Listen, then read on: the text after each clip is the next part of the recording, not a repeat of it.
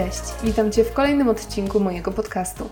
Mam na imię Martyna, a temat na dziś to pochwały. I tu dopisałam do tytułu Nie samą krytyką żyje człowiek, nie bez powodu.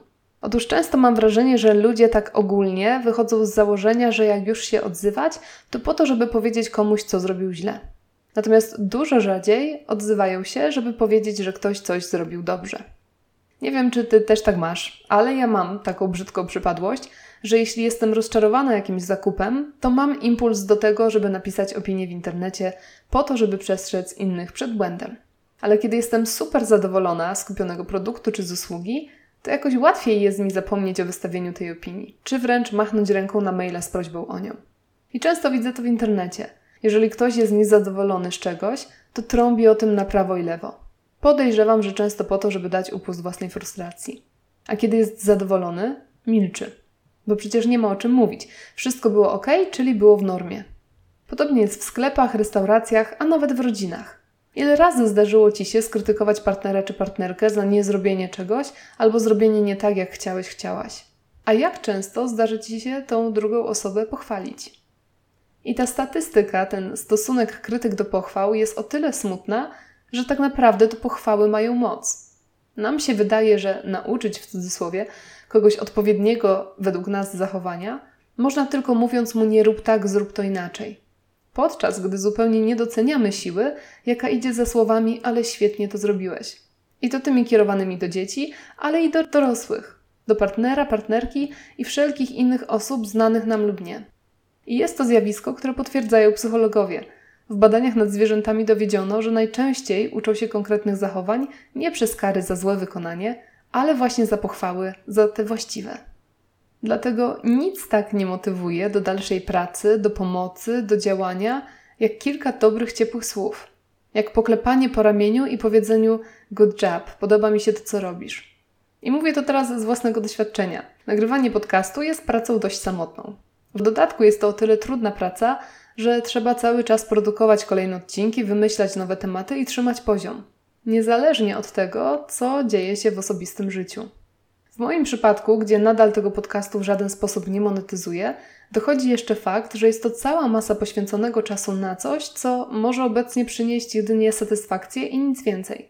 I tak z ręką na sercu miałam tu kryzysy już nieraz że może to bez sensu, że na pewno to, co robię, jest wtórne, że kim ja jestem, żeby się wymądrzać, że po co mi to i tak dalej. I tak naprawdę jedyne, co mnie tu trzyma bardzo mocno i sprawia, że nie mam ochoty przestać, to właśnie raz na czas miłe maile czy wiadomości, które dostaję.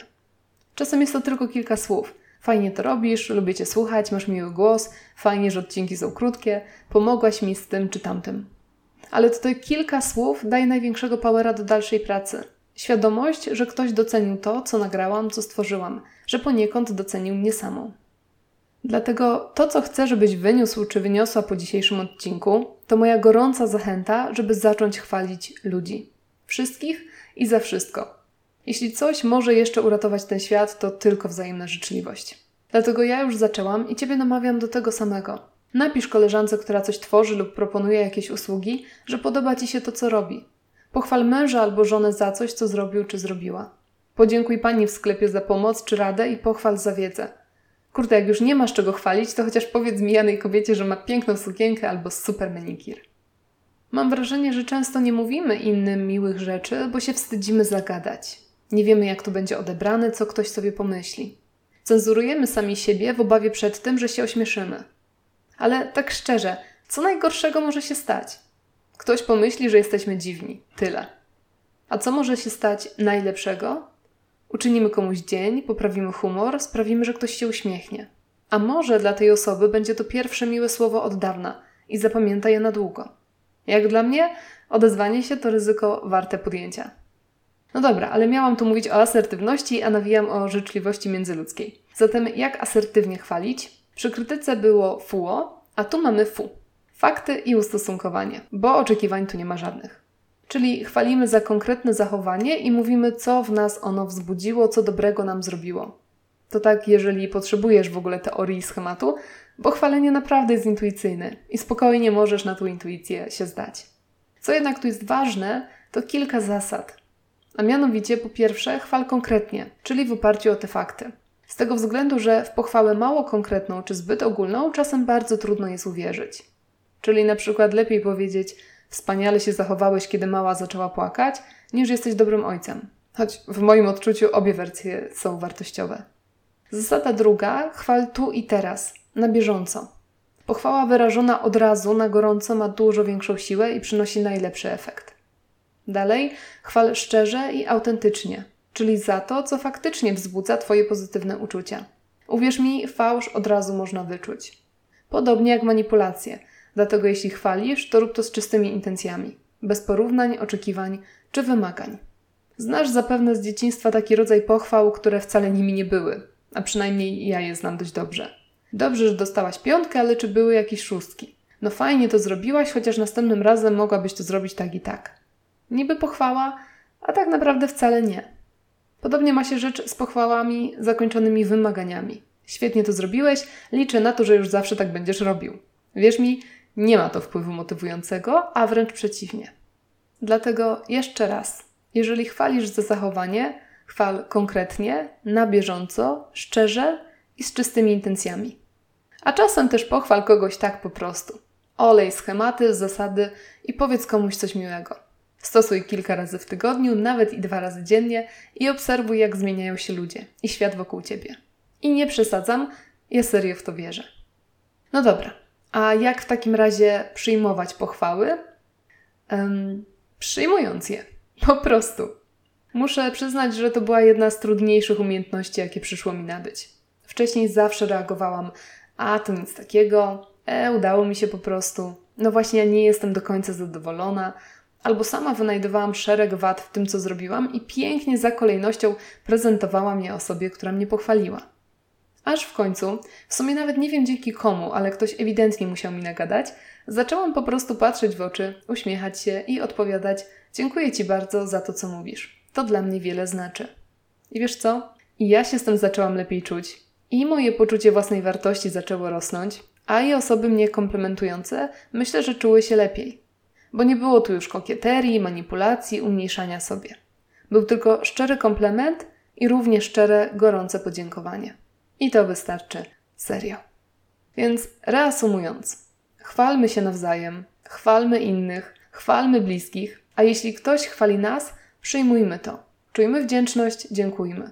Te dwie proste czynności potrafią naprawdę bardzo wiele zmienić. I na koniec jeszcze jedna mała uwaga, głównie do kobiet, które mnie słuchają, a ze statystyk wiem, że większość moich słuchaczek to kobiety. Kiedyś natknęłam się na jakiś artykuł czy tweeta, nie wiem co to było. Mężczyźni opowiadali tam o miłych rzeczach, które ich spotkały. Nie zacytuję teraz całości, bo mi to zniknęło w czeluściach internetu, a ja mam pamięć złotej rybki, ale do tej pory pamiętam przekaz. Otóż większość mężczyzn wspominała pochwały, które usłyszeli od innych. I to by było dość normalne, tylko że większość z nich to były pochwały sprzed 10-15 lat. Jakiś mężczyzna pisał, jak to była dziewczyna kilka lat wcześniej powiedziała mu, że czuje się przy nim bezpiecznie. Inny, jak ciocia mu powiedziała, kiedy był nastolatkiem, że wspaniale zajął się młodszą siostrą. I takich opowieści była masa. Z tego artykułu wypłynęły dla mnie ostatecznie dwie informacje. Po pierwsze, mężczyźni, dokładnie tak samo jak kobiety, a może i bardziej, potrzebują uznania i pochwał. I po drugie, prawdopodobnie przez świat, w jakim żyjemy, dostają ich znacznie, znacznie mniej niż kobiety.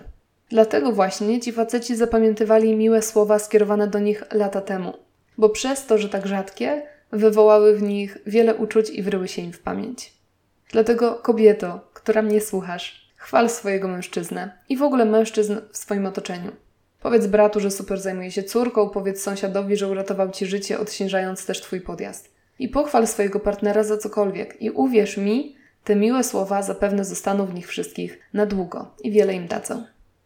No dobra, tyle na dziś. Dziękuję Ci bardzo, bardzo gorąco za wysłuchanie tego odcinka. Dziękuję Ci też za wszelkie ciepłe słowa, jeżeli takie do mnie skierowałeś, skierowałaś na przestrzeni ostatnich miesięcy. Było ich trochę i chcę, żebyś wiedział, wiedziała, że doceniam każdą jedną wiadomość. I w ogóle dziękuję Ci za obecność tutaj.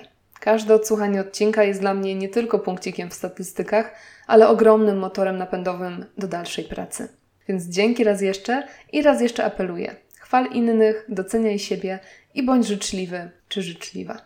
A już w przyszłą środę wracam z tematem odmawiania, więc mniej miły, ale bardzo ważny. Zapraszam już dzisiaj. Życzę Ci wspaniałego dnia. Do usłyszenia. Cześć.